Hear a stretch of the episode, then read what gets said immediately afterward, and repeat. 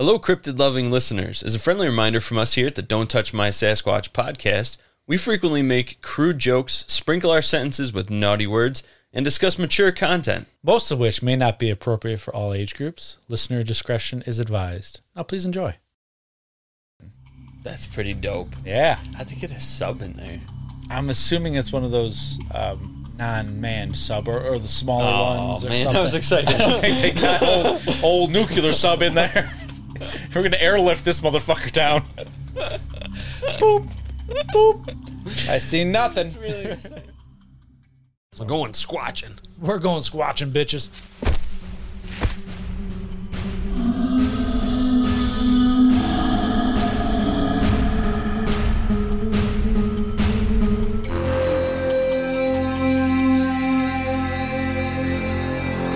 Woo! Welcome back to Don't Touch My Sasquatch podcast.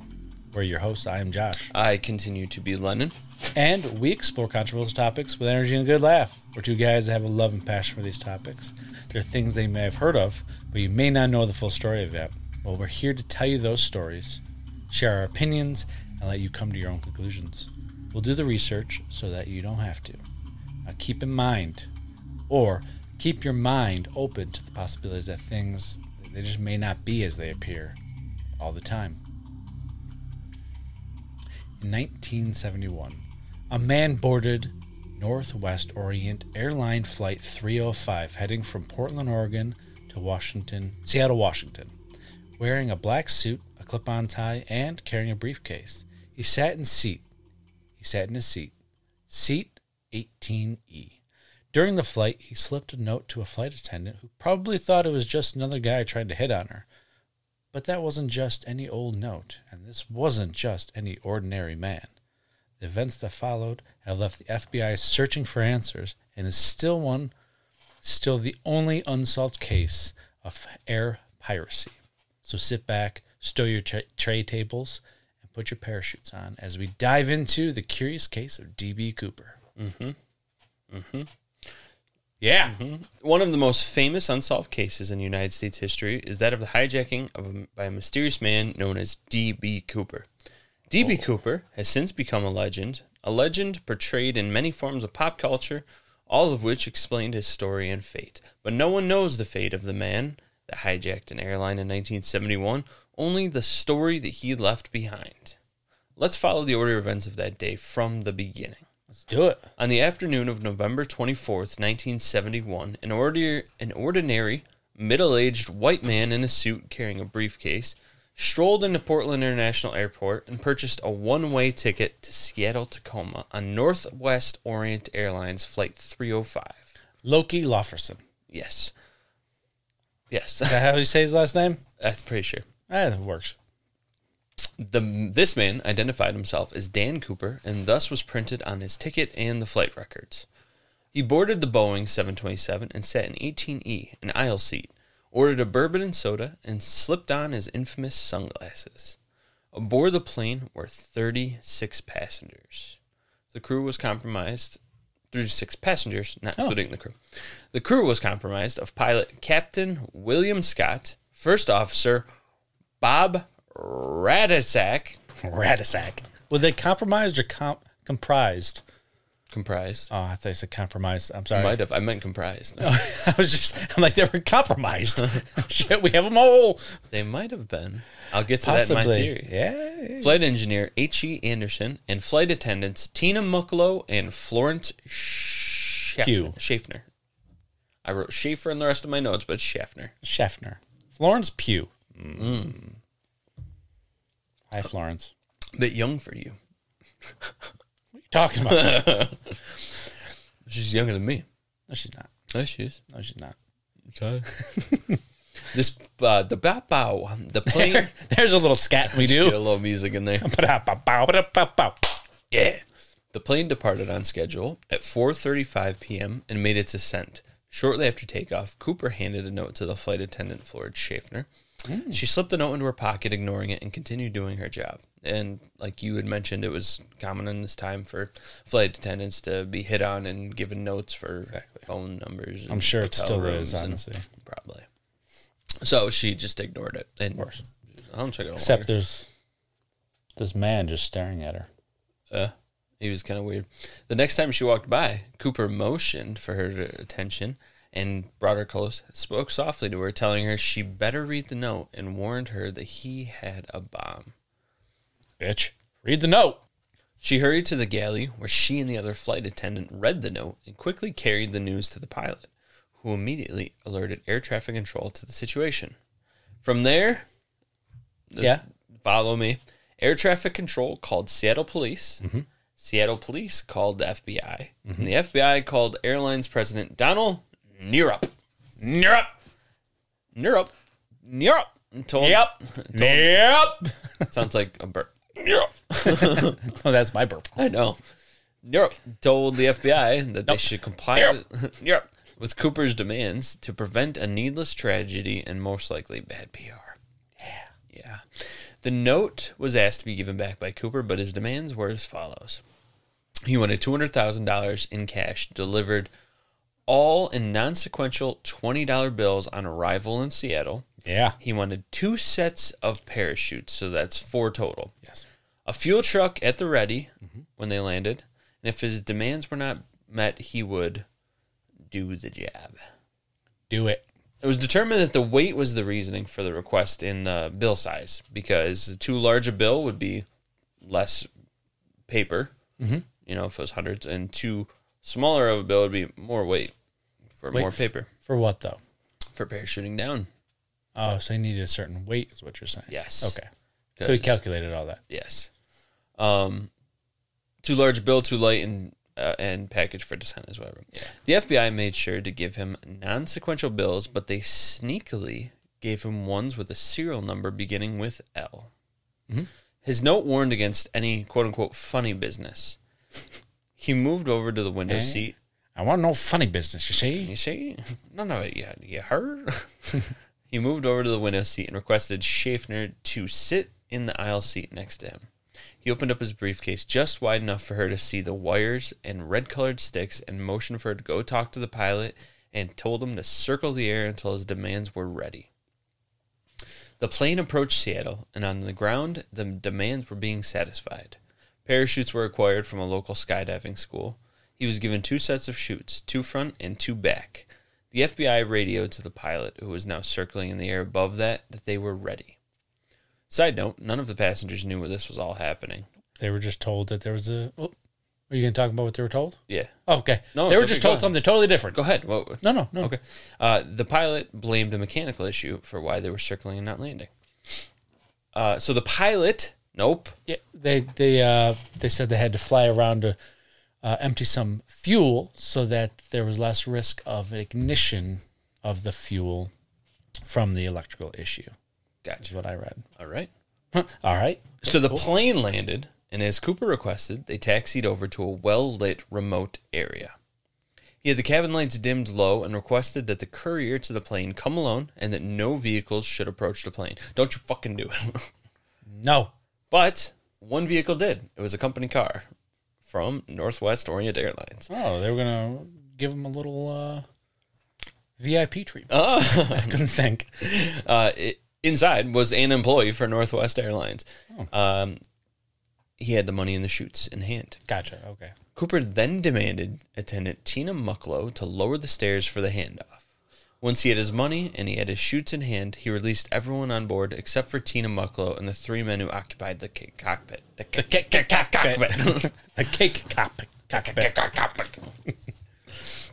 He denied the F A A officials' request to board the plane to warn him of the punishment and dangers of air piracy. I thought that was kind of funny. Yeah, can we just uh, board the plane just to talk to you for a I second? I just want to let you know how dangerous what you're doing is. That's no? It. We'll, okay. We'll leave afterwards. I swear we won't do any funny business. Yeah. Uh, so he denied his request, but what he couldn't deny was that the F A A official then um, sp- spoke to the captain and had it read over the intercom to him, so he did have to listen. Jesus Christ. Did turn you turn this shit off? off? Oh, wow, that was pretty good. It was good. Um, he asked Tina Mucklow to explain to him the operation of the stairs to the jet, more specifically on how to open them during flight, which she said wasn't possible until he told her she was wrong. Yeah, there's actually a manual. Mm-hmm. which is kind of weird to have, but, you know, what? whatever. Oh, you think that know. they would just be trained how to do it, and they wouldn't have a manual on the plane, be like, hey, anybody could just go down there and find out. Well, what happens if something happens to the flight attendants? Fuck the flight attendant. That's not, that's a, that's a hard work. No, no, no, that's what he was trying to do. That's probably what he was trying to yeah, do. Yeah, I mean, so this was, was all just a, you know, ploy. They were in on it together. Mm, that is the theory. That is the theory. Which uh, was Mucklow, right? Yes. Yeah, okay. Yes, Mucklow. Mucklow, Mucklow. And the three people in the cockpit. Mm-hmm. As well as Barnabas Baines Cooper. It's a great name. Great name. Yeah, I call him douchebag Cooper, but hey. Douchebag. Intelligent douchebag, but douchebag. Yeah. So he told her she was wrong about it. You're wrong. So he somehow knows. He then requested hmm. the pilot to take him to Mexico City and that the plane would fly below ten thousand feet and no faster than one hundred fifty knots. Yeah. The pilot explained to Cooper that the plane could not sustain a trip for that that far mm-hmm. Mm-hmm. at that altitude and that speed without running out of fuel, even on its fifty-two thousand gallons of fuel. Yeah. They agreed upon a refueling stop in Reno, Nevada. Now, Cooper knew that the Boeing seven twenty-seven could be fueled f- at four thousand gallons a minute when they four thousand gallons a minute. So while they were at Seattle mm-hmm. and they were fueling up, he was quick to yell at them that, about the delay because he knew how long this should be taking, but it was taking right. too long. So he got suspicious. So he yelled at them. Oh, he's got a lot of knowledge in aviation. Exactly. Aviation. Exactly. Didn't he also? Well, like a, yeah. Sorry. Uh, didn't he also, in his request of demands to the pilot, request that the back stairwell be down when they took off, which the pilot said that's impossible and we can't take off like that? I did not see that. No. I did not see that. Maybe. Hmm. But I did not see it. um, once again, he knows a lot about this plane. A route was planned out to Mexico City that met his flight demands. The route would take them west of the mountain ranges, as he demanded, and also below ten thousand feet and slower than one hundred fifty knots. He also requested that the cabin be depressurized so that the cabin would be equalized with the outside when he, when he drops the stairs to jump. The plane took off from Seattle at seven forty-six p.m. He requested that Tina Mucklow and the three others remain in the cockpit for the duration of the trip. They were unaware of anything he did within the plane behind the cockpit door because it was a sealed door shut. Right. But around eight p.m., an alarm went off in the cockpit warning of a door being open. The co- the pilot asked over the intercom. The cock. The cock. The cock asked over the intercom. Say, hey, is everything all right back there? That's what he said. And Cooper... Oh, sorry. I don't know. I, was, I couldn't think of anything a cock would say. So no, it's okay. That is what he said. He yelled, is, there, is there anything that is there anything we can do? To, yeah. The pilot asked over the intercom if there was anything they could do, to which he angrily screamed, "No! Get the fuck out of here! Stop was, talking to me!" That was the last anybody ever heard of him. At eight twenty-four, the plane dipped slightly. The pilot assumed that this was due to the stairs being lowered. Right. He noted the location. They were twenty-five miles north of Portland, near the Lewis River. Mm. They remained silent in the cockpit for the duration of the flight in case he was still in the plane and they break the demand put upon them. Right. At ten fifteen, the plane arrived in Reno with the back staircase down. The pilot fished for a response over the intercom, which was met with silence. He was gone. All that remained of D B. Cooper on Flight three oh five was a clip-on tie and two unused parachutes. All that remains of D B. Cooper in history is a clip-on tie. Well, let's get into that, huh? Yes. So the initial response to the crime scene investigation upon landing in Reno, I'm assuming I'm, that was thrown to me, right? Yes. Okay, sorry. Upon landing in Reno, a Nevada State Journal reporter took advantage of a shortwave radio and captured the following conversation between the pilot... Pilot at the pilot and the radio tower. We will be landing with the air stairs down. We have not communicated with our passenger. He then told them that they'd be landing the plane eight p.m. straight up. Mm-hmm. I'm not sure if straight up means like, like you know, eight p.m. on the dot or something. Mm-hmm. I don't know. It's straight up. I don't know either. It um, also... It's also never... weird because it said it landed at ten fifteen from what I read. But I also went to another website, and it said something different. But most of what I got info was from was yeah. from the F B I's actual website. Yeah, I got... This part wasn't from the F B I's website. So maybe anyway, it was ten, fifteen, eleven. It's as I don't it goes. Know. There's always Whatever. different stories. Interesting, right? Yes. Uh, at that point, no one knew for sure if Cooper, as you said, was still on the plane or not. Joe Martin, who was a retired Washoe County Sheriff's deputy, said... We all took up position. I was at the north end of the rail, not the railway, sorry, the runway. The plane went right over us and landed. That's when we found out he was gone. I'm guessing just because the stairwell was back, because seeing a plane landing, you can't tell if someone's on the fucking plane or not. Right, right, right. Oh, there's the plane. Ah, he's gone, isn't he? Fuck, I, I knew it. I sense it. Like, what the hell? After the plane had landed, the plane radioed the tower stating that the hijacker took leave of us somewhere between Reno and Seattle. What did you have them saying? Mm. When they radioed the tower. Oh, maybe you didn't have that. Anyways. No. The hijacker took leave of us somewhere between Reno and Seattle. Immediately followed the plane landing. Following the plane landing, law enforcement agencies, including that of the F B I, did an extensive investigation of said plane. They used police dogs and searched the area... area. Searched the airport grounds, and a search was also launched in the nearby Reno neighborhoods. Mm-hmm. Back on the plane, the F B I collected sixty-six latent fingerprints, not of D B. Cooper, just sixty-six fingerprints. Yep. Cooper's black clip-on tie, mm-hmm. a mother-of-pearl tie clip that was on the tie, mm-hmm. eight cigarette butts, and two of the four parachutes that Cooper demanded. Mm-hmm. After a thorough search of the plane, they then went on to interview eyewitness, eyewitnesses in Portland, Seattle, and Reno, and developed a series of composite sketches. Mm-hmm. Three composite sketches, to be exact. Let's start with composite sketch A. The first sketch that was made in November twenty-eighth of nineteen seventy-one, just a few days after the hijacking, it was officially titled Composite A, but jokingly... It is known as Bing Crosby. Oh, okay. This one is the one I see all the time, by the way. Oh, sorry, then I know it. Um, yeah, I'm pretty sure you know it. Like the skin. Well, let's get into it. According to the eyewitnesses, this sketch was not an accurate representation of D B. Cooper's likeness.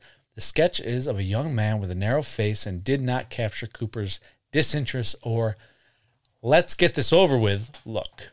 Okay. Flight attendant Florence Schaffner, Schaffner, repeatedly told the F B I that this composite sketch was an extremely poor representation of what Cooper looked like. Okay. After multiple eyewitnesses saying that this sketch was not an accurate rendering, the F B I artist and F B I artist developed a second sketch known as Composite B. This sketch was completed in late nineteen seventy-two and was intended to be a more accurate representation of Cooper's age, skin tone, and shape of his face. Mm-hmm. The eyewitnesses that the sketch was shown to that the eye sketches wow, I fucked that one up. A little bit. The eyewitnesses that the sketch was shown to said it was a more accurate representation, but it made him look too angry or too nasty, if you will. One flight attendant said she remembered Cooper as being more refined in appearance. Okay. And that it depicted an older a man older than Cooper with a lighter complexion.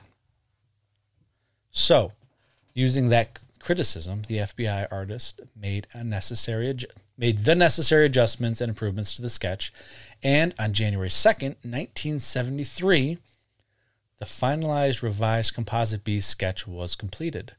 The feedback on this one from the flight attendant was that it was a very close resemblance to Cooper. Another flight attendant stated that the hijacker would be easily recognized from this sketch. Mm-hmm. Now, I didn't tell which flight attendant said which, but yeah. there was only two of them, right? That right. they talk yes. about all the Correct. time. So. There was. Um, now, when you're looking at those three sketches, which one do you remember most? I always see the first one. I th- me too. That's the most famous one. So it's the one that looks least like him, but it's the most famous one. It's mm-hmm. interesting. It's a big difference. It really is. Like it's, like, it's just a completely different person. If you look at Composite Sketch A, all the way... the world's smallest nose. Right, from A to th- the last one that they did. Yeah. where it accurately represents him. It's just totally different to me. Right. Which yeah, is crazy. I agree. Now, before we take an in-depth... Cool shades, look, though. What's that? It's cool shades, though. Right? They're kind of like uh, Ray-Bans. A little bit. Maybe he was a time traveler. Mm-hmm. Now, before taking an in-depth look into the physical evidence mm-hmm. that they found, let's talk about the parachutes that Cooper demanded. No. No, Brock. The parachutes. Sorry, he's talking back again. During the hijacking, Cooper demanded and received four parachutes. As you stated, two main chutes, which were back chutes, and yep. two reserve chutes, which are front, su- yeah, front chutes. The front chutes usually clipped on to the back chutes and blah, blah, blah. But they didn't actually have the clips, mm-hmm. they found out later. But that is irrelevant. Mm-hmm. I just thought I'd throw that in. The two reserve chutes came from a local skydiving school, and the two main chutes were supplied by a local pilot. The man who packed the four parachutes brought to Cooper was Earl Cossey. Cossey. Cossey. Described, I'm sorry, the man who packed the four parachutes that were brought to Cooper, Earl Cossey, mm-hmm. described the two main chutes as emergency bailout parachutes as opposed to sporting parachutes that skydivers would use. Mm-hmm. Cossey further described the main chutes as being like military parachutes because they were rigged to open immediately upon the ripcord being pulled and were incapable of being steered. Mm-hmm. So you just kind of went. Yeah. You didn't really have... But if he's a military guy, he'd be used to that. He would. Uh, one of the reserve chutes that Cooper was given was an unusable training chute. Mm-hmm. It was only intended to be used in classroom demonstrations as it had a canopy inside that was sewn together so that skydiving students could get the feel of pulling a ripcord on a packed parachute without the canopy being deployed. Mm-hmm.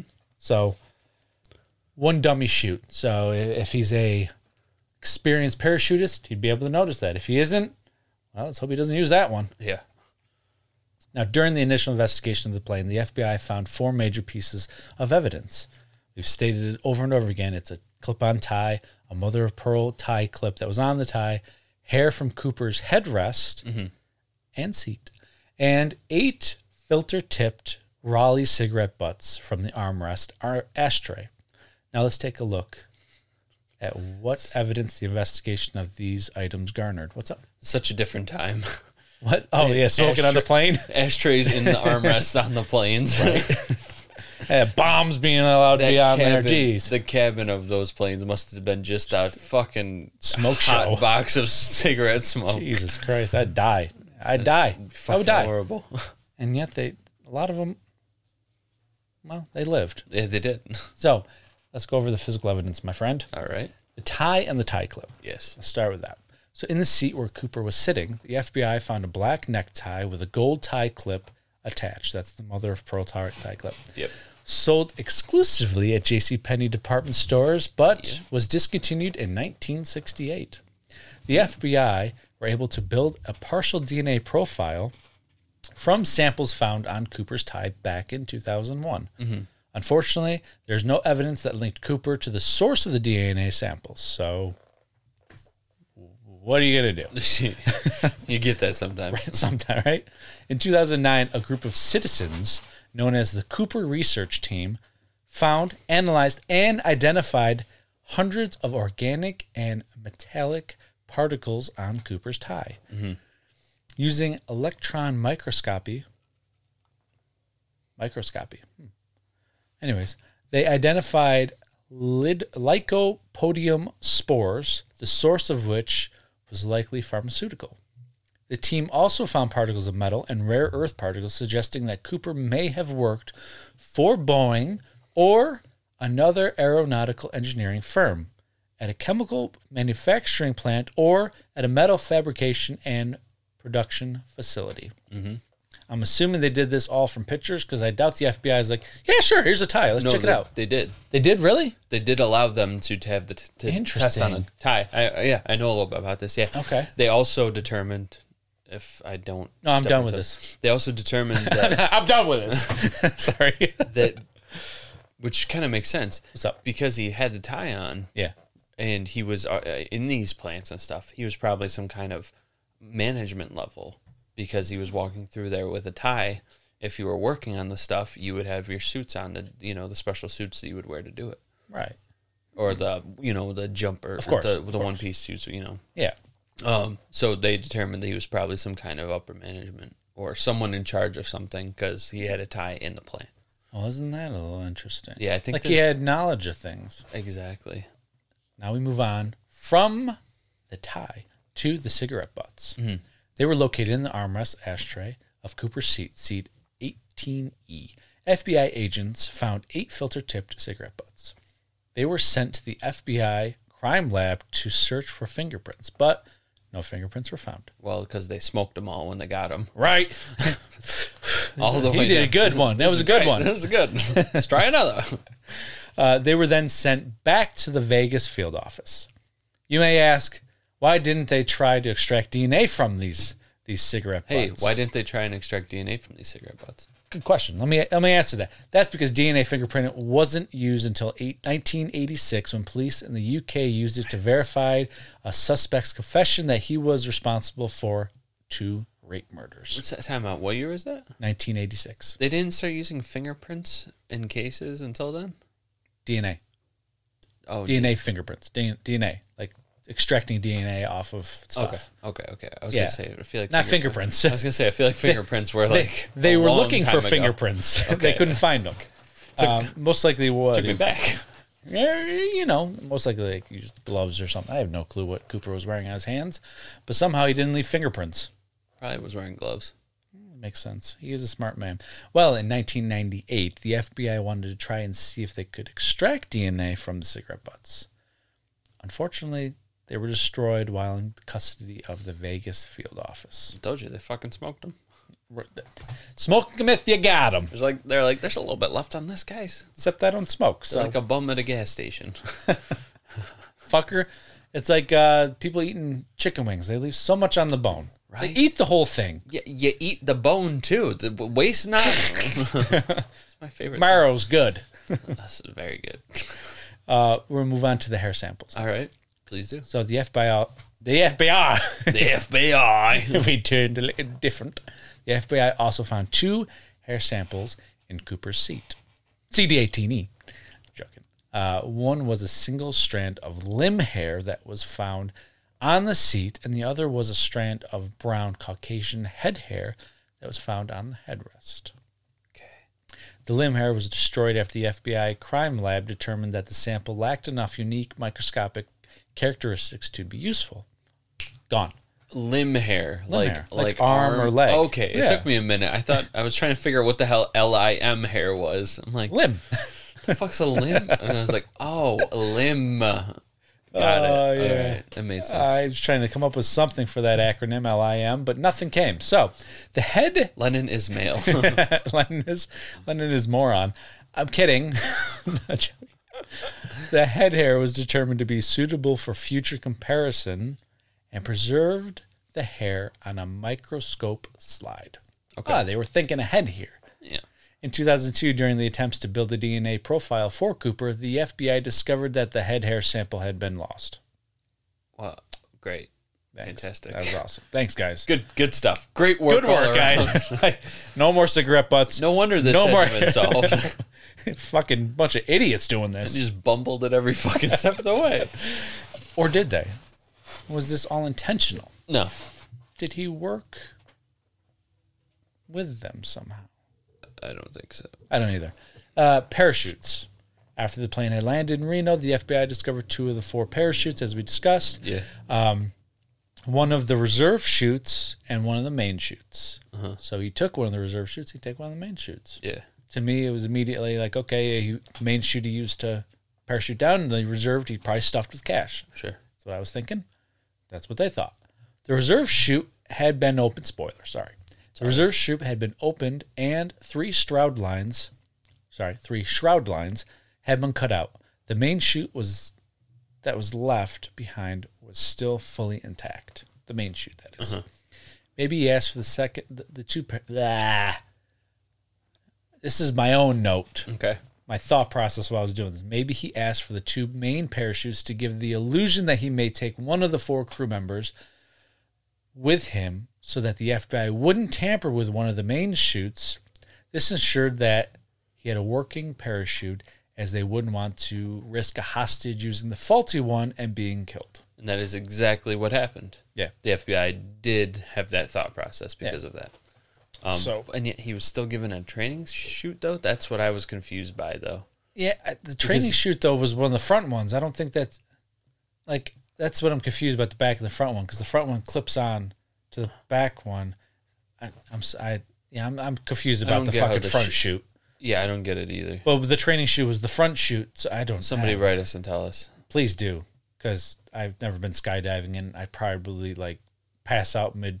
I, uh, I will never go skydiving, as you know. That's probably not something I would like. I, I want to just conquer the fear, but I know I'd probably get in that plane and... No! Get me in the plane to start. That's true. Oh, yeah. You don't like planes. Yeah. We're going to get used to them soon. So, the non-functioning reserve chute mm-hmm. that would have been used in classroom demonstrations was the one, yeah, was the one, was one of the ones not found on the plane. Okay. This initially led the F B I to speculate that Cooper wasn't an experienced parachutist because someone that would have, someone that was, would have noticed that it was a dummy chute. Mm-hmm. But maybe he was experienced and had another use for it. Earl Cossey, remembered. Blah, blah, blah, blah. Sorry. Remember the man who packed the parachutes, Earl Cossey? Yeah, that's him. Yeah, he speculated that Cooper removed the sewn together canopy and used the empty reserve container as an extra money bag. This was supported by Tina Mucklow and her testifying that she recalled seeing Cooper attempting to pack money inside a parachute container. Hmm. Covered ransom money. We did all the stuff on the plane. Let's look at the ransom money. Yeah. Speaking of the ransom money, was any of it found? Yes, but only five thousand eight hundred dollars of it was found, and it was found buried in sand. On February tenth, nineteen eighty, an eight-year-old boy, eight-year-old boy named Brian Ingram and his family were on vacation on the Columbia River at a beachfront about nine miles downstream from Vancouver, Washington. Mm-hmm. Brian was raking the sand riverbank in an attempt to build a fire. He uncovered when he uncovered three packs of the ransom money. Mm-hmm. The money had disintegrated from its lengthy exposure to the elements, but they were still bound together in their rubber band. Yeah. The F B I... The F B I's analysis of the money confirmed that it was indeed a portion of the ransom money Cooper had demanded. The serial, serial codes matched. Mm-hmm. Two of the packets, they still had all one hundred dollars, one hundred dollars, sorry, all one hundred twenty dollars bills, but the third pack only had ninety of the one hundred dollars bill, or of the twenty dollars bills. Mm-hmm. Many speculated that this was this was washed ashore and pointed to the bills being disintegrated in a rounded fashion and matted together.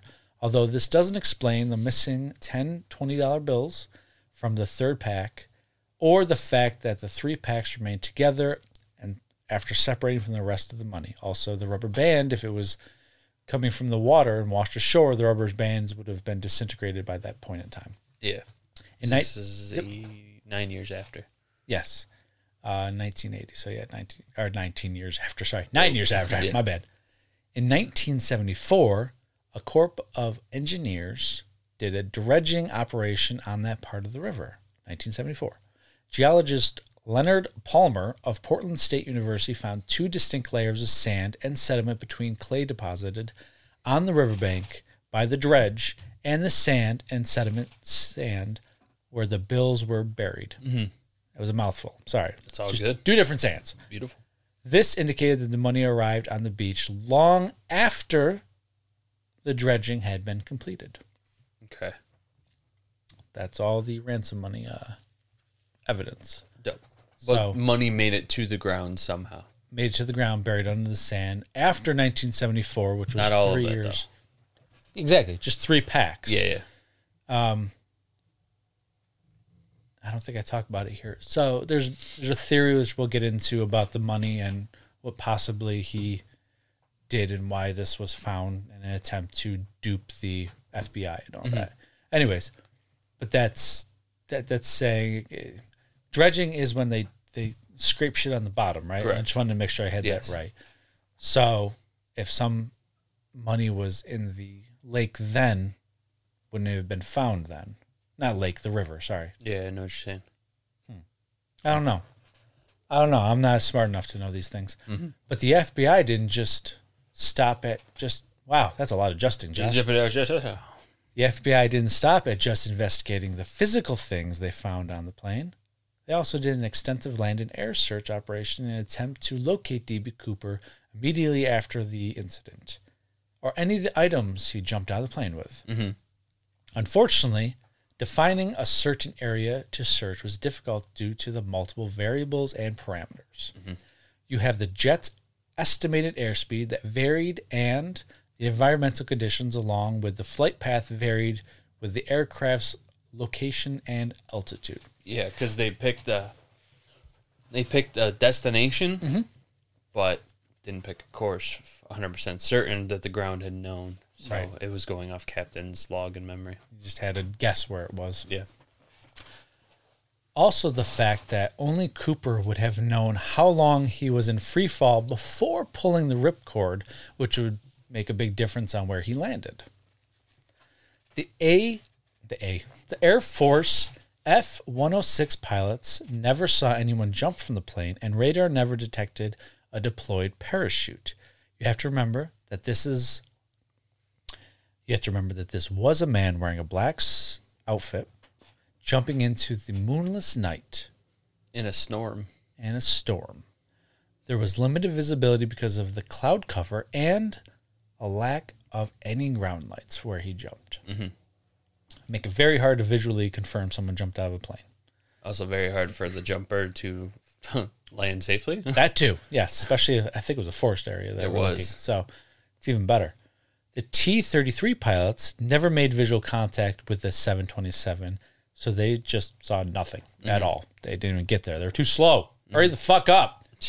On the best day of the year, wrong year, just the best day, on December sixth, nineteen seventy-one, F B I agent, I'm sorry, F B I director at the time, J. Edgar Hoover, or as I usually like to call people, J. Edgar Hynek, uh, yeah, J. That, yeah. Edgar Hoover, Hoover, Hoover, Uh, approved the use of an Air Force S R seventy-one Blackbird to retrace and photograph Flight three oh five's flight path.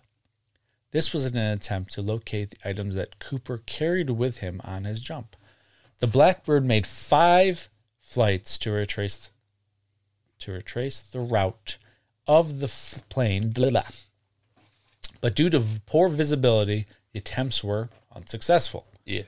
In an experimental recreation of the event, the F B I used the same aircraft and flight configuration, and they pushed a two hundred pound sled out of an open air stair. They were able to reproduce the upward motion of the tail section and the brief change in cabin pressure described by the crew members. Mm-hmm. Cooper land, Cooper's landing area was initially placed a few miles southeast of the Ariel Washington. Of Ariel Washington, not the. They're not the Ariel Washington, uh, near Lake Merwin. The F B I and sheriff's deputy searched large areas of the heavily wooded area on foot and by helicopter. Hoctor doctors. Eh. They did door-to-door searches of farm farmhouses in the area and searched parties ran. I said that really weird, you didn't did. I? Wow. Search parties. Party. Oh, God. Like we Im- do, there's a party over here. Let's search it. He might an, be there. It's an imprint. He's party. Not here, Bill. This is just my buddy Barnabas. Hey, Barnabas, what's your last name? Pooper. Oh, that's really weird. What's your middle name? Strange. Billy. Barnabas Billy Pooper. Oh, all right. Very close. Hey, have a good day, sir. We're looking for D B. Cooper. uh, they did door-to-door searches of farmhouses in the area, and search parties ran patrol boats along Merwin, along Lake Merwin and Yale Lake. Neither Cooper or any of his things were found. Mm-hmm. The F B I then coordinated another aerial search along the entire flight path. This time they approved the use of missiles. Yeah. No, they used fixed-winged aircrafts and helicopters for the Oregon Army National Guard, equipped with heat-seeking missiles. uh, I don't know any other missiles. So that's the only good missile I was going for. Uh, no, the only thing they found was broken treetops in several places of several pieces of plastic resembling parachute canopies, but nothing from D B. Cooper was ever found. Mm-hmm. So they really did do a good search. But then, oh, then in nineteen seventy-two, shortly after the spring thaw, yeah, F B I agents aided in aided by two hundred soldiers from Fort Lewis, along with United States Air Force personnel, National Guardsmen, and civilian volunteers, civilian heroes, mm-hmm. conducted another thorough ground search. They've been searching the shit out of the ground. They wanted that bastard. They, like, we're going to find you, motherfucker. They didn't. They did this for eighteen days in March and eighteen days in April, so twice. A marine salvage firm also used a sub to search the two hundred foot depths of Lake Merwin. That's pretty dope. Yeah. How'd they get a sub in there? I'm assuming it's one of those um, non-manned sub or, or the smaller oh, ones or man, something. I was excited. I don't think they got old, old nuclear sub in there. We're going to airlift this motherfucker down. Boop. Boop. I see nothing. It's really excited. Or maybe Lake Merwin is attached to somewhere they can secretly get a sub in there. I'm looking up how big Merwin is. I don't want to know if they got a sub in there for canon's sake. A huge fucking sub. Yep. Nuclear you, one. How is that spelled? Merwin? Lake Merwin. Oh, I got it. Merwin. Right, that's a big. That's a big lake. You can, you can get a sub in there. Yeah. Is any connection to an ocean? Um. It's connected to many other things. Uh-huh. Um, yeah, but our river's big enough for a fucking sub to come in. Let's not be the, honest. Not the river that feeds it. Not the river nah. that feeds it. I'll give you that one. I'm sure there were just I'm tiny still saying sub. Canonically that there was a, a military submarine. Yeah, they had a big nuclear sub in there. They had, they were ready to fucking nuke the motherfucker if they found him. They You're them. embarrassing us! Oh, maybe. Johnny, he's right below us. You know what that means, right? Oh, shit. Oh, yeah. Oh, yeah, you get a sub in that bed, bitch. Oh, yeah. They just airdropped it, right? Yeah. Absolutely. Well, at the end of this extensive search and recovery, and there's no more water in Lake Merwin now. Uh, well, at the end of this extensive search and recovery operation, they uncovered no significant material evidence related to the Cooper case. Great. Good waste of time. Cooper. Cooper case. Yeah. I don't know why I autocrapped to Cooped. More because they were autocrapped. Wow. Took a journey. And a ride. Um, autocorrected to Coop. What were you going to say? I interrupted you with uh, autocorrect. I don't remember. um, I wiped your brain. Excellent. It worked. So there's no evidence that Cooper safely landed on the ground. No parachute. Nothing of his belongings. Nothing. Therefore, he must have met his fate on that jump, whether it be in a body of water or a remote, unsearched area of woods, right? Maybe. Well, just five days after the hijacking, a Reno newspaper received a letter that were, that was thought to be from Cooper himself. Mm-hmm. The letter was postmarked from Oakdale, California, and consisted of letters that were cut and pasted into words from newspaper clippings. Your classic serial Dubious. killer. Your classic serial killer letter. Yeah. Wasn't there a movie that had that? T- oh, Riddler from Batman.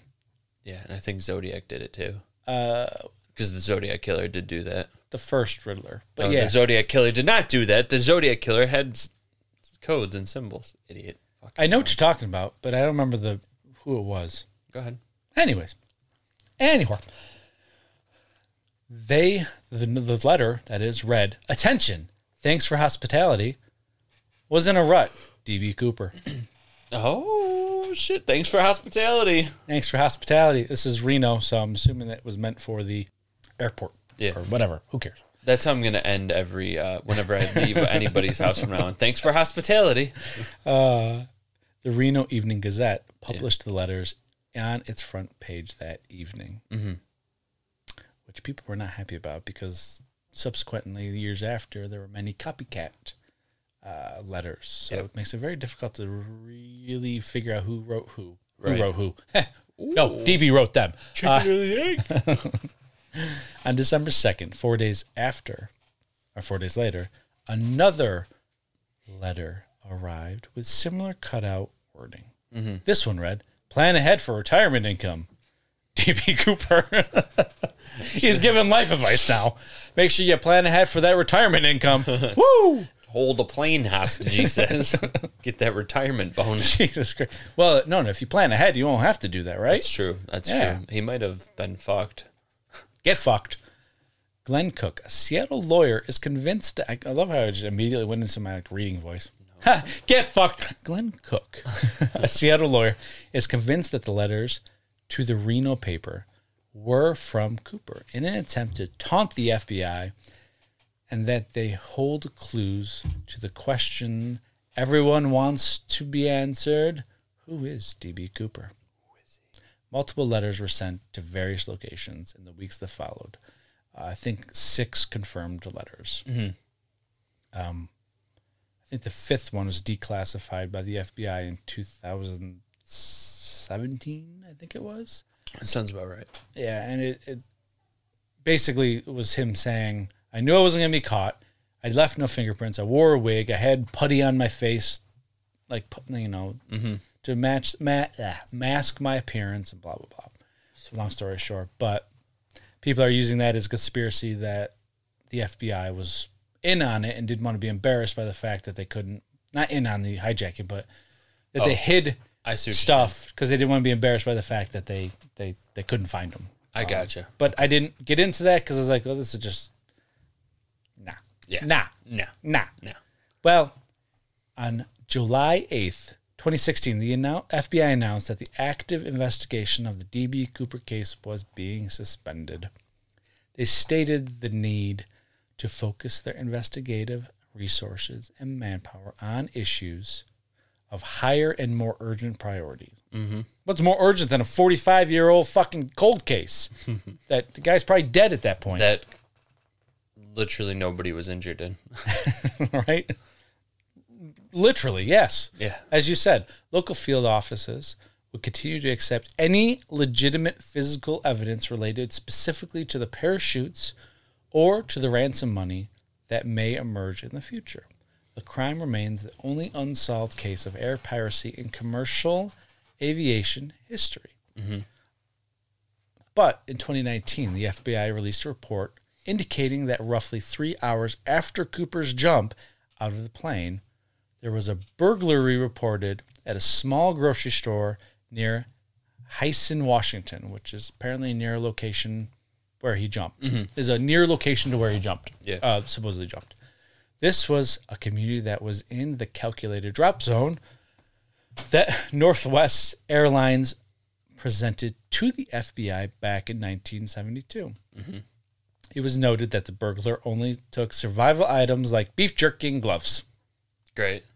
There have been many suspects to whom D B. Cooper was. Damn near everyone is him, actually. Yeah, pretty much. But let's now take a look into a couple of the more credible and could it be ones. Yes, indeed. As hut, you hut, hut, hut, hut, hut. No, I caught it. As you said. For uh, once, finally you caught it. Like, I think it was like a thousand people that they considered a suspect or something over the whole course of the investigation of Norjack. Yeah. Just, uh, yeah. I didn't get into it because you're doing the suspects. Correct. So I picked three of them.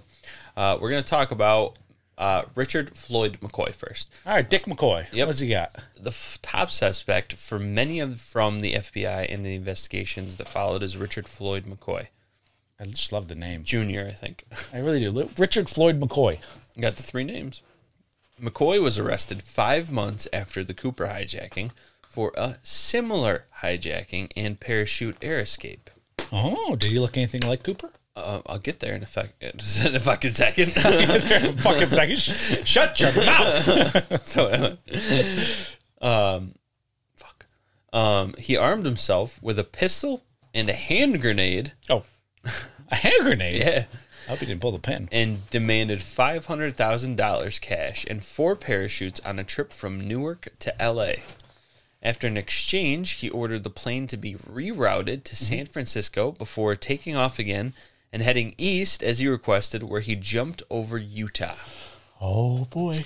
He was caught within days and sentenced to forty-five years in prison, which he escaped from and died in a police shootout. This man is a legend. Uh, is he, though? He no, seems like not. a bad guy. Well, did he hurt anybody? Uh, huh? Probably. Police shootout. Uh, yeah, well, he died did. in a police shootout. Yeah, he probably did hurt someone. Well, yeah, he just... I'll save that till Thursday. Okay, I was really confused. There's a lot of noises and starts to census. I make a lot of noises over here. Don't mind me. The F B I says that he was ruled out because he didn't match the nearly identical physical descriptions of Cooper provided by two flight attendants, mm-hmm. but was narrowed, er, but was ruled out for other reasons. Can I ask real quick? Yeah. You said six months after? Five. Five, five months five, five, five, So five, we're five, five months after. So we're still in nineteen seventy uh, seventy-one. Well, didn't it happen in November? Yes, it did. So we're seventy-two. seventy-two. So we're not on the last composite sketch. So they're still going off the first composite sketch. My question is, how close did he look to the last composite sketch? Well, anyways, that was just a thought I was thinking. No, no, no. That's a thought I was thinking. We're going straight from the source here. The two steward uh, flight attendants. Okay, all right. Um, my fault. I gotcha. thought you said by the description given by them. No. No, okay, all right. No, so no. They actually looked at him. I'm pretty positive. They they got eyes on prize, and they said, nope, that's not the beautiful soul we saw. Mm, that ain't him. Um, but, yeah, so ruled out and uh, was killed. But many people... Debunked. Many people say that that is their... He is their top suspect. Okay. Um, another one. This one's a little odd. Okay. In two thousand, C B S ran a story from a, uh, about a widow from Florida named Joe Weber. Oh, yeah, that's right. Now, Joe Weber claimed that her hu- on her husband's deathbed, he mm-hmm. admitted to her that he was, in fact, D B Cooper. She said that as he was dying, he motioned her to come close. Come hither. Come hither. And said... So dramatic. I have a secret to tell you. I am Dan Cooper. Oh. And then on died. De- on my deathbed, I'm going to do something similar to you. Come here. Come here.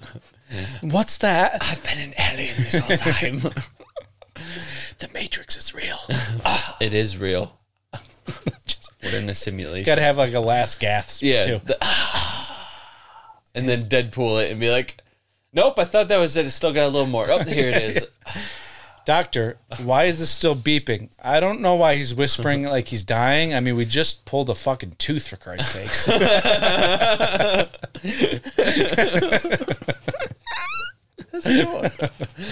uh, so yeah, and then he fucking died. Um, but the F B I ruled him out in two thousand seven when D N A confirmed that he was not Barnabas Baines Cooper at all. Ah, oh, who was he? he was, wait, wait, how did D N A rule him out when they didn't have D N A because they kept fucking it up? I don't know, but in two thousand seven, good point, good point. two thousand seven, they ruled it out. I don't believe him anymore. Um, the final suspect I shall talk about is Robert Rackstraw. Woo! Let's get to this now, one. Robert Rackstraw That's is a wild. top suspect, again, for many people. Yes, mine too. Rackstraw Shit. was a decorated helicopter pilot in, v- in the Vietnam War. He had an extensive parachuting. There it is. Geronimo! Oh, Creedence. Players playing. C- C-R. C-R, yes. Yep. He had an extensive parachuting experience mm-hmm. and was brought into the case as a suspect when two investigators from California noted that he had a resemblance to the sketch of Cooper Ooh. while investigating him for another crime, which I'm pretty sure he murdered his stepfather. Oh, okay. Well, that I don't I don't condone that action. No. Uh, he was discharged from the military uh, for disobeying orders and, I believe... And, Killing his stepfather. Uh, no, those after. And uh, for, I believe, taking helicopter joyrides, which he was a helicopter pilot. So Look, he would just man, take him out without... I would, too. Wouldn't you? Uh, probably. I if, would, I had, I, if, I, if I signed up for the two hours of free time, then yes, I would. Yes, and I would... Just bang out Metallica or something. Boom, bum, bum, bum, bum, bum. Oh, that's fucking like Rob Zombie. Whatever. Dig through the ditches and burn. Fuck. Whatever. I'm not a big rock guy. I am. I know you are. Supposedly. But what am I? The letters that were sent out to the various news outlets, you said. Yes. Supposedly following the hijacking, some investigators claimed to have decoded hidden messages in them, mm-hmm. mentioning Rackstraw's name and military rank specifically. But that could be one of those scenarios where you can get hidden message in basically anything if you look hard enough for yeah, it. Yeah, what I would like to actually, actually, yes, don't knock knock, knock on things here. Um, I like to knock on things. I was about to say uh, that I would like to see how they explain this um, because I couldn't find it. But then I remembered, oh, yeah, they just came out with a documentary on Netflix um, oh. about D B. Cooper, uh, about this, um, the guy who came up with this theory about decoding messages. So I might have to check that out to see gotcha. what kind of messages they got out of it. It's just, it's one of the, it really is one of those scenarios that you can almost find a message. You can go through our notes and find a message that I'm D B. Cooper, I bet. Right, right, right. Probably. Um, Could be. But Maybe. he was dismissed as Cooper for a few different reasons. Okay. One being that he was twenty-eight at the time of the hijacking, whereas mm. Cooper was described to be in his forties. Okay. Another was that the flight attendant also did not see the resemblance in Rackstraw with Cooper, as okay. you said. But knowing from that first note, if he said he put shit on his face, you never know. Uh, there was the fifth note, but yes, yes, that was released. That's what I meant, yeah. If he put putty on his face, then he could make himself look older, right? Yeah. Talented enough. He had the experience with the parachuting. He, mm-hmm. All that. We're getting into final thoughts I mean, territory, but... while we're thinking about it. Yeah. What are some of your theories?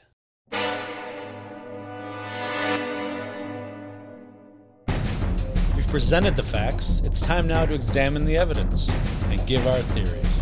So pull up a chair for... final thoughts. Science. Science. So, let's talk about some theories and our final thoughts on what these theories' credibility is and who we think okay. he was. So, I didn't do any research on theories. I left that to my, my compatriot over there. Well, I, mean, well, I can talk so, about my theories first. No, no, no. I'm saying, so I'm going to give you one theory I have. Rackstraw. Okay. I think he's Rackstraw. I like the theory that he was in Vietnam. He was an air pilot. He knew how to parachute with the Army um, parachutes that he was given. Yeah. Um, not steering, so. Mm-hmm. And he, if I remember correctly, Rackstraw jumped out of the back of plane or something mm-hmm. like that. Yeah, yeah. Like the similar, experience. I mean, like similar to what they had with yeah. the seven twenty-seven. There was another thing that about the parachutes mm-hmm. um, is that in the investigation, they flipped back and forth multiple times on whether they thought that he was either an experienced parachutist mm-hmm. or he was inexperienced yes. at parachuting. Um, and this also made them rule out or discount suspects depending on what way they thought at the time. So, so that's well, another that's, weird that's, thing. It's a great way to investigate. Right? It's like make up your mind because, and go with that theory. Because they were like, well, he had to have been experienced to know that the one was a dummy shoot. Right. Then they were like, wow, he took it, though, so maybe he didn't know. But he jumped out in the middle of the night in a storm, so he had to have been inexperienced to have done that. But he had to have been experienced to be able to survive that. It's like, just fucking, just take that out of account. Make the, it credible, make right. it don't credible. You know what I'm saying? The way I see that him taking the dummy parachute was, immediately when I saw that, I was like, yeah, he packed it with the fucking money so I could just... But the chute wasn't left by, wasn't left behind, though. I know. I don't know where the fuck a chute was. So. He's not going to do it midair. Just grabbing out of the sky. Yeah. Shit, I really should have thought about this before, Jim. Jim? The fuck are you? uh, oh, just, I do this every Tuesday. Good luck, sir. Yeah, like, like a sugar bear. Uh, oh, that guy was great. Uh, oh, who are fuck. you? Bob Lazar. Who the fuck is Bob Lazar? He's back. Son of a bitch. He's got a cool anti-gravity parachute. That's right. He actually has just a jetpack. Fueled by Element one fifteen. Oh, fuck. Um, anyway, sorry, dude. Fuck no, the theory. That's all right. Uh, I don't remember where I was going. Uh, oh, the parachutes. The parachute. Uh, that is a good point. Nobody found the parachute. So, I don't know who... Nobody knows who the fuck he was. Correct. I would say out of the suspects you gave and all the ones I saw would be Rackstraw's my favorite. Yeah. Um, as for after he jumped, I think he survived and buried the evidence mm-hmm. somewhere in the woods. Mm-hmm. Um, I saw a theory that he landed, rendezvoused with someone in the area. They mm-hmm. like had a a planned area where him to land, and he was about fifteen. Hundred feet off the area, he did a big job. Got in the truck. They drove to a lake. They took, um, no, no, There's a plane circling too. Okay. So in the truck, he gave one hundred fifty thousand dollars of the dollars to the person in the truck. They drove off. The person in the plane landed, picked him up. He took the remaining fifty thousand dollars, went to a lake, dumped it so that they hopefully would find it, mm-hmm. and then um, would was rule him out as dead, mm-hmm. kind of like a, a way to get away with it. Mm-hmm. Then it never happened, and there was a theory that he then took the money and then buried it in the sand in nineteen eighties to, you mm-hmm. know, have it discovered there. You're pretty blah, smart blah, blah. If you did something like that. Because uh, I don't really understand how literally everything disappeared. There, there should be a trace of something. Something, but he also... But if it was buried... There's not many, there's not many things, factors in this case of, like, evidence. Of, sorry, I hit that. There's not many things, like, uh, he had a tie, and he left that. Yeah. But other than that is what he had, his clothes that he had on. Parachutes. He had two parachutes. He had a bag of money and his briefcase. That's, yeah, that's right. He did take it. The briefcase. Yeah. Like, that's pretty much it. They never found the briefcase. Hmm.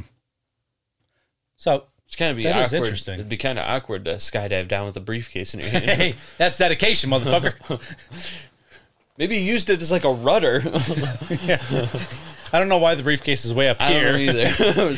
It has its own parachute. I guess so. It's not a bomb, actually. The little end just pops out, and it's just a parachute.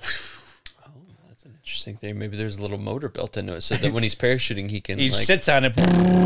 Oh, shit just got even cooler. Yeah. He actually works for We're the Ministry of Magic. This wide open. Ministry of Magic. Yeah. Harry Potter. Fuck yeah. Uh, so Dope. that that's... I have my own theory, but I want to hear what you came, uh, what you researched. Okay, so I found this really cool theory on Reddit, and then I will tell you my theory. Yeah, I like that. Um, I'm going to give you guys a quick read of this because I think this is pretty fascinating. Uh, this comes to us uh, from Reddit user um, Deleted. They are no longer on here anymore. No, that's actually just their name, Deleted. Maybe, possibly. It's Bob Lazar. All right, so I'm going to read what they said. This hinges on some or all of the aircrew being responsible for the hijacking. Um... They got a friend to buy a ticket under the name of Dan Cooper and then a second ticket in their own name. This friend boarded and then pretended to hijack the plane by threatening the stewardess who was in on the plot. Once the money was on board, the person identified as D B. Cooper got off the plane in Seattle with the rest of the passengers and the money. The plane took off, flew until it was dark, and then the four remaining crew opened the door, tossed out the parachutes and a small amount of money, expecting it to be found as evidence he jumped and then landed. And everyone spends fifty years looking for someone who never really existed at all and wasn't even on the plane when they were supposed to have jumped. The crew, who had almost all the interaction with him, gives a false description. He refused to talk to anyone apart from the aircrew. The blinds were closed on the ground so no one could see in. None of the other passengers were even aware of the plane being hijacked and so didn't pay any attention to him during the flight.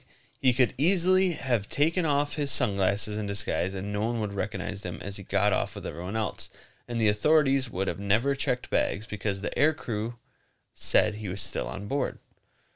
He was on the flight in his own name and there'd be no extra person versus the passenger list because there was also an extra seat next to him that was open. The crew was also easily... The crew could have easily faked the extra person while doing the manifest to hide the fact that the plane was one person short when it took off. The aircrew would have been would have known all the information about how to fly low and slow, open the back door, and so on, but wouldn't have been an expert parachute wouldn't have been expert parachutists, which explains why the F B I think he was a pilot but not an expert parachutist. Uh It's also possible that they threw all the money out expecting to be able to recover it, but never found it, which wa- is why it was never spent. That's uh, just a little side note from the guy at the end. Huh. So that's one theory. Interesting. It's Very kind of interesting. interesting, yeah. yeah. Um, that he might not have existed at all. It was an inside job. Um, I, yeah. I would also kind of explain just make up the a tie, fake person, though, yeah. with all the metal scraps on it. The, the, the, yeah, who knows? I mean, they didn't work in metal. No. It it fits a lot of the story, mm-hmm. but also it doesn't fit other portions of the story. So it's As just like every everything. Theory. Yep. um, so I have two theories in my head. Yes. Um, my first theory is that the one I'd like to believe, which may sound horrible of me, um, but I'd like it if he made it to the ground safely. Mm-hmm. And he just got away with it because he didn't hurt anybody. He didn't hurt anybody. He just he, he lived out his days. He stuck it to the man. He spent that money. He just was a good dude. I like to I like to think of him as the D B. Cooper portrayed in Without a Paddle, is that he ended up surviving and just lived as a her- right. hermit in the woods. Yeah, dude, I love I, that movie. Burt Reynolds, I think his name yep. was, right? Yep. I think his name was. He's still alive. Yeah. Whoopsies. Uh, just lived in a cabin in the woods, and uh, yeah, I like that. Uh, that the other theory cool. is is that um, this one's a little more comedic and dark, um, but oh, he had cool. one parachute for the money and one parachute for himself, and uh, he opened both chutes at the same time, only to watch the money float up above him as he had the training chute and plummeted. Son of a bitch! But uh, there would be a body. Yeah, no, I don't. I, I know. I, I don't is, think any of those suspects are him. I don't no? think. I, I think that he got away. Or, well, he still got away, even if the suspect was him. I misspoke. I think that he was unknown. Okay. They don't know who he was, who he is, whether because he did such a fantastic job on this mm-hmm. crime, there was mm-hmm. a perfect crime that he just got away with it completely, or the fact that he might have died. But mm-hmm. either way, I don't think it was any of those suspects. I do like that last I think he's the Reddit theory. Yes. It's very interesting. It is. I don't have enough time and manpower to think about that right now, but manpower, what? Um, but intriguing. I was running off the theory that it was an inside job as well, but I was going with that he didn't leave the plane, that he worked for, um, was it Boeing, right? No, North Northeast, Northwest Orient. Yes. Um, maybe he was manufacturing or maybe he was a higher up, whatever. And that he was working with the stewardess. Mm-hmm. And um, when everything went down, he opened the back of the plane. He, the pilots were not in it, in on it. Uh, yep. He opened the back of the plane, made it seem like he jumped out, and then he took his stuff and went to like a secret compartment or some shit that mm. only... Secret, secret. Well, only like... Only know. Someone who worked on I it? I tried. I really tried to find something to support this theory. That's why... I don't think it actually happened anymore. Oh, great. I was trying to look for specs on the plane, and then I was like, well, this has got to look weird in my Google history. So I quickly abandoned that. I was like, I don't need them on me. I'm not. Jesus Christ. Uh, then I said nineteen seventies, seven twenty-seven Boeing airplane. And I was like, you know what? I'm just going to abandon this theory, and I'm just going to say it, but there's no facts to support it. So I, my, I, I'm going to run with the Reddit theory. I like that theory a lot. Dope. Did you have your own theory, you said? I did. I said that. Okay, all right. I, my bad. I wasn't listening to you. Fuck you. I guess so. No, joking. Um, so, yeah, those are our theories. The curious case of deep... I'm assuming that was our theories. Yes, that was. Maybe it was our theories. That was, that was your it. Theories. That was all theory. Of them. I don't know. That was, was it. The Barnabas F B I Baines theory. Cooper. Theory of the F B I said, fuck it. I don't really fucking know. Go away. The curious case of D B. Cooper is one that is a masterclass on how to get away with a crime, whoever he was, whether it be a former Vietnam vet, That is, that, that in his anger, with a dishonorable discharge, decided to stick it to the man. And kill his stepfather. And kill his stepfather.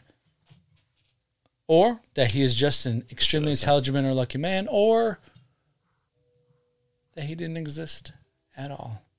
And it was all an inside job with the four crewmen. The fact remains that he or they got away with one of the most famous heists in U S history. And that's our theory, and we're sticking to it. Yes, we are. Hit him with that outro, maestro. What? Hit him with the outro, maestro. Well, ladies, gentlemen, squatches, and squatches, and... Possibly squatches. Mystery unknown heisters, hijackers.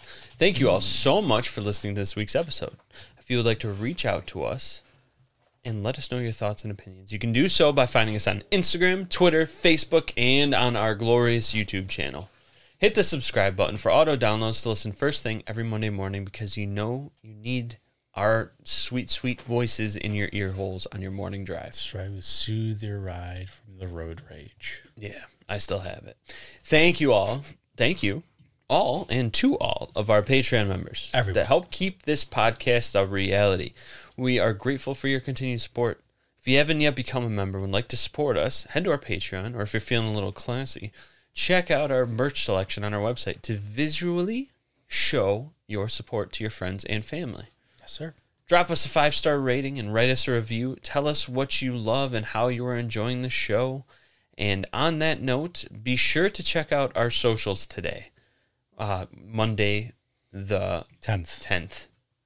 Is it eleventh, twelfth? Monday the something. I just closed out the calendar. Monday the twelfth. Monday the twelfth. Be sure to check it out today, um, so we can announce the giveaway for our two um, reviewers who gave uh, who gave us a glorious review that we've chosen at this future time. We're a couple weeks away. A couple weeks. Um, Wedding's almost here. We'll announce it. Don't speak words like this to me. Uh, share us on your socials and tell your cryptid-loving friends and family about us. Subscribe, hit the bell, and like the videos on YouTube. Bing! This all helps us to grow and bring you even more great content for you to enjoy. Absolutely. Join us next Monday for our next incredible episode. You may write us, rate us, review us. But remember to always stay curious, be vigilant, and don't touch my Sasquatch. He's actually D B Cooper.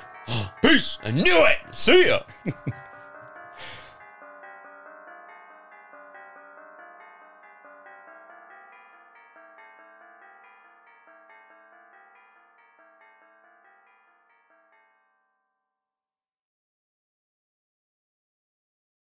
Back on, Garth. I'm ready. sixteen, seventeen, eighteen. There we go. We got our countings. Got our counts in. All right. Good. It was a little test mic. Mic test. One, two, three, four, five, six, Check seven, eight, nine, one. seven, eight, four, five, six, seven. Don't touch my Sasquatch. All right, don't eat. You're good. I know I'm good. I fucking know I'm good. But am I great? Transition into Lenin suspects. We're going to cut that. Why'd I read that? Got it. I'll cut it. Or I guess that's getting cut. Oh, well, what are my theories? I don't know. Push the button. All right.